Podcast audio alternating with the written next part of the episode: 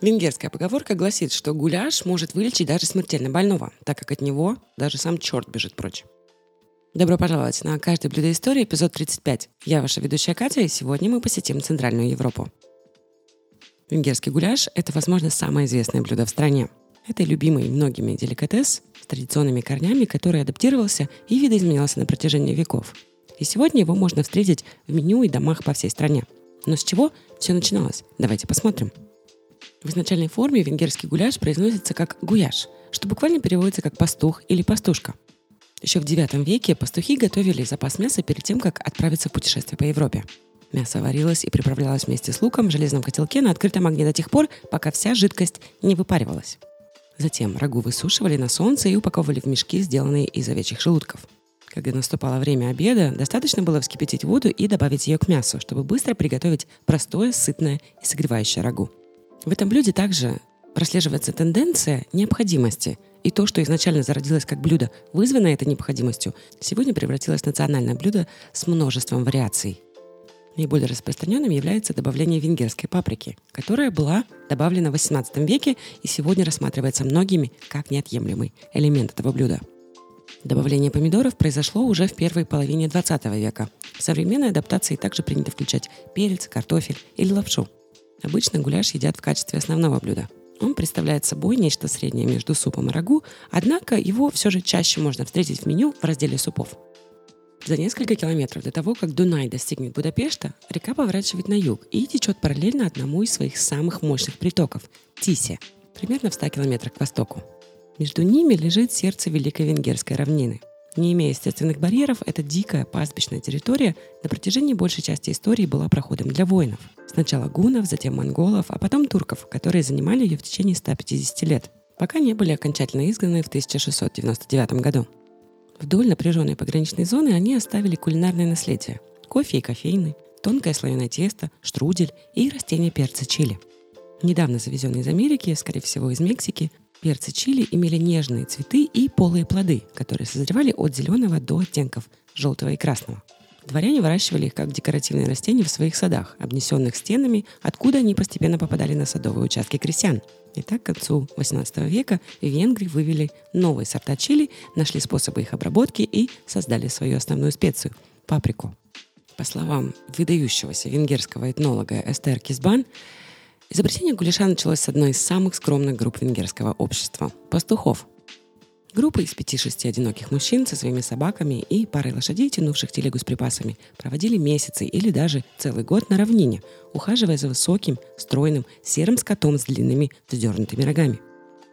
Они готовили себе пищу в больших котлах, подвешенных на столбах над открытым огнем, используя простые, не портящиеся продукты – пшено, сало, бекон, лук, соль и иногда черный перец – если один из голов скота умирал или его забивали, пастухи пировали редким блюдом свежего мяса, простым рагу, приготовленным путем обжаривания мяса в сале и луке, добавления воды и, если он имелся, черного перца. В какой-то момент вместо перца стали добавлять крупные, измельченные, сушеные красные чили с домашних огородов. Дело в том, что в деревнях какой-то неизвестный новатор заново открыл то, что уже было известно в Америке. Чили можно высушить, раздавить под ногами и растолочь в ступке. К концу XVIII века путешественники начали рассказывать об этом остром крестьянском блюде, которое оставляло приятное тепло в желудке. Поскольку по-венгерски пастухи назывались гуяш, путешественники называли это мясо пастухов или гуяш-ус. Те, кто был достаточно богато образован, чтобы писать о своих путешествиях, принадлежали к другому концу социального спектра – аристократии. Продажа скота, перегоняемого на дальние рынки в Вене, Венеции и Северной Германии, часто обеспечивала большую часть доходов этой знати – но мясо коровьего стада хоть и было новинкой, которую можно было попробовать на равнине или на охоте, появлялось на их столах не чаще, чем блюдо, допустим, походной кухни в меню званого ужина в Нью-Йорке или Сан-Франциско. В величественных замках своих поместьй или в городских домах в Будапеште или Вене аристократы обедали в высокой кухне, приготовленной французскими поварами, и разговаривали за ужином на немецком, французском или итальянском языках. Именно гораздо менее богатое мелкое дворянство проложило путь Гуляшу вверх по социальной лестнице. Обиженные тем, что теперь ими правит династия Габсбургов, и раздраженные тем, что официальным языком является немецкий, они старались во всем подчеркнуть свои мадьярские, то есть венгерские, обычаи. Как и другие националистические движения, возникшие в начале XIX века, они восприняли романтическое представление о том, что сущность нации выражается в ее языке, ландшафте и крестьянской культуре – Писатели начали издавать газеты на венгерском языке, собирать народные сказки, писать пьесы и стихи о славном прошлом своей страны. Композиторы переняли ритм крестьянского танца чардаш, который стал уважаемым в городских бальных залах. Художники изображали благородных пастухов в широких шароварах, шляпах со вздернутыми полями и расшитых жилетах. Поэтому неудивительно, что энергичный, красный, совершенно венгерский гуляш стал проникать в городские кухни, поваренные книги и рестораны 1830-х годов, несмотря на опасения, что он недостаточно элегантен для дам. И так он постепенно вытеснил стандартную бледную квашеную капусту с мясом, похожую на французскую шукрут, распространенную во всей Центральной Европе.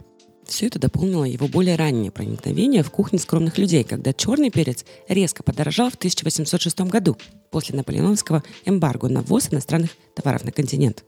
Последний шаг в принятии блюда в качестве национального символа, теперь уже под крестьянским названием перкольд, произошел в трудные годы после неудачной революции 1848-49 годов, когда Венгрия оказалась под пятой императора Габсбурга.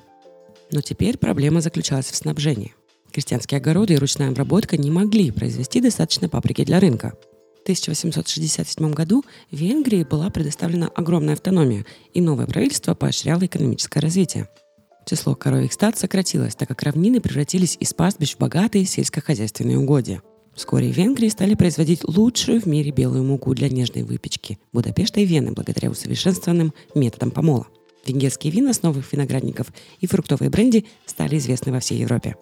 Перец чили расцветал в жаркое лето в самых южных районах Венгерской равнины, особенно вокруг древних городов Сегет и Колоча.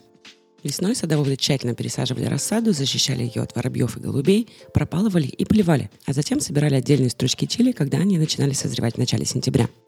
Девушки, вооруженные 15-сантиметровыми стальными иглами, нанизывали стручки на нитки длиной от 100 80 до 204 сантиметров, а затем развешивали их гирляндами на стеллажах и фасадах домов, чтобы они сохли, пока не проклюнутся семена. Затем наступала очередь переработчиков, задача которых заключалась в измельчении жесткой кожицы чили в порошок. Кюлю, тяжелая балка на опоре, заменила ступающие ноги, увеличив производительность одного рабочего до 9 кг специй в день. Этот процесс, в свою очередь, заменили точильные камни, которые сильно нагревали паприку, чтобы растопить масло, содержащееся в семенах. Оно покрывало порошок из молотых стручков, сохраняя его востребованный ярко-красный цвет. К началу 20 века на берегу реки Тиса в Сегеде стояло от 12 до 15 мельниц по производству паприки. Спрос покупателей на более мягкую на вкус, но все еще яркую приправу был удовлетворен, когда Януш и Балаш Палфи, два кузнеца из Сегеда, объездившие фабрики Западной Европы, изобрели машину для разделения сушеных перцев и удаления белых перепонок и семян, которые являются источником остроты чили – с этой новой сегетской благородной сладкой паприкой можно было готовить блюда, которые удовлетворяли даже изысканные вкусы аристократии. Особенно если их готовили с телятиной или престижной в то время курицей и смягчали добавлением сметаны. Француз Огюст Эскофье, который наслаждался своим званием короля поваров и, и повара королей, импортировал паприку из Сегеда и в 1879 году в Монте-Карло подал гуляш по-гонгусски – когда в 1904 году Искофье включил этот рецепт в свой «Le Guide Culinaire», всемирно известный кулинарный справочник, он обеспечил ему место в традициях высокой кухни Европы.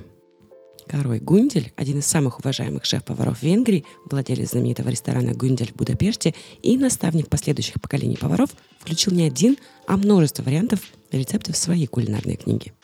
Итак, к концу XIX века гуляш прочно вошел в международный кулинарный лексикон, обозначая тушеную говядину, приправленную паприкой, за исключением, как ни странно, Венгрии, где термин «гуляш» был оставлен для супов, а «перкельт» использовался для тушеного мяса. На мировой арене, как ни странно, нигде гуляш не стал так популярен, как в Северной Америке. Он был завезен первой волной венгерских мигрантов, прибывших после той неудачной революции 1848 года – Позже, когда венгры, слишком бедные, чтобы наслаждаться таким богатым мясным рагу у себя на родине, прибыли в США и Канаду в начале 20 века, они обнаружили, что гуляш широко известен. В 1969 году, согласно опросу Гэллопа, гуляш был одним из пяти самых популярных мясных блюд в США. И это мы о родине барбекю говорим сейчас. В Венгрии выбор паприки в качестве национальной приправы казался полностью оправданным, когда Альберт Сент-Дюрди профессор Сегетского университета, выходец из знатной венгерской семьи, был удостоен Нобелевской премии по физиологии и медицине в 1937 году. Установив химию витамина С, он проанализировал паприку, выращенную и переработанную всего в нескольких шагах от его кабинета. и продолжил свои исследования, используя уже эту насыщенную витамином С специю. Также неудивительно, что Джордж Ланг, венгро-американский директор кафе «Дезартист» в Нью-Йорке, который восстановил будапештский ресторан «Гюндель» после падения коммунизма, называл паприку, описывая ее как остроумие в беседе. Это не просто поверхностный гарнир, а неотъемлемый элемент. В России гуляшом обычно называют рагу из мяса без костей, обычно приготавливаемое в два приема. Сначала обжарка, а затем тушение в подливе. Главный ингредиент который – томатный соус. Такой гуляш подается с любым гарниром – картофельным пюре, макаронами, рисом, гречкой. Тем не менее, такое блюдо имеет больше общих черт с другим венгерским блюдом – перкольтом, чем с гуляшом. Прежде чем закончить этот эпизод, я хочу поделиться с вами несколькими интересными фактами о венгерском гуляше – Сначала пройдемся по фактам, которые мы изучили ранее. Гуляш – это национальное блюдо Венгрии, а также символ Венгрии. Также гуляш происходит от венгерского слова «гуяш», что означает «пастух». Поэтому гуляш – это мясное блюдо, которое готовили пастухи. Это насыщенная красная рагу со вкусом говядины, овощей, лука, чеснока и, конечно же, паприки. Существует около девяти различных вариаций традиционного венгерского гуляша. Один из них даже называется фальшивый гуляш. Возникнув в исторической этнической области Венгрии, гуляш также является популярным блюдом в Центральной Европе, Скандинавии и Южной Европе. Несколько стран имеют свои собственные версии гуляша, например, Албания, Австрия, Германия, Италия и даже США. Косово гуляш подают с картофельным пюре. В немецком гуляше используется мясо дикого кабана. В Италии гуляш подают как обычный воскресный обед. Обычно гуляш готовят из говядины, но можно и использовать телятину, свинину или баранину.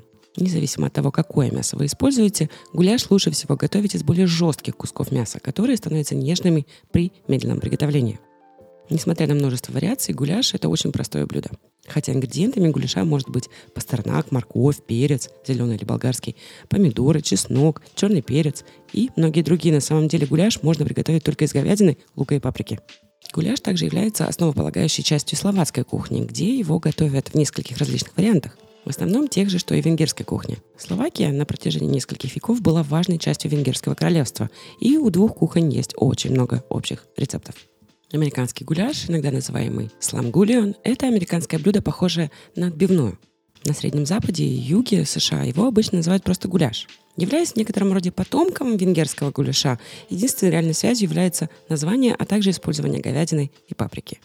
Мировой рекорд по приготовлению самой большой миски гуляша составляет 7200 литров на мероприятии, организованном телеканалом «Горизонт ТВ» во время фестиваля каштанов в Байамаре в Румынии 29 сентября 2007 года. Ну и, наверное, самый интересный и необычный факт – это явление под названием гуляш-коммунизм. Гуляш-коммунизм – это новаторский тип коммунизма, практиковавшийся в Венгрии во время Холодной войны и характеризовавшийся некоторой степенью политической свободы в рамках Венгерской коммунистической партии а также ограниченной экономической свободой и свободой слова, вдохновленной, по крайней мере, частично Венгерской революцией 1956 года. На этом мы покидаем уютный и теплый мир венгерского гуляша. Питайтесь хорошо, тренируйтесь тяжело, любите кошек, а также, пожалуйста, перерабатывайте ваш мусор, где это возможно. Ну и, конечно же, где бы вы ни находились сегодня в мире, я очень надеюсь, что вы здоровы и вы в безопасности. Пока-пока, а я вернусь 9 марта с заключительным путешествием третьего сезона.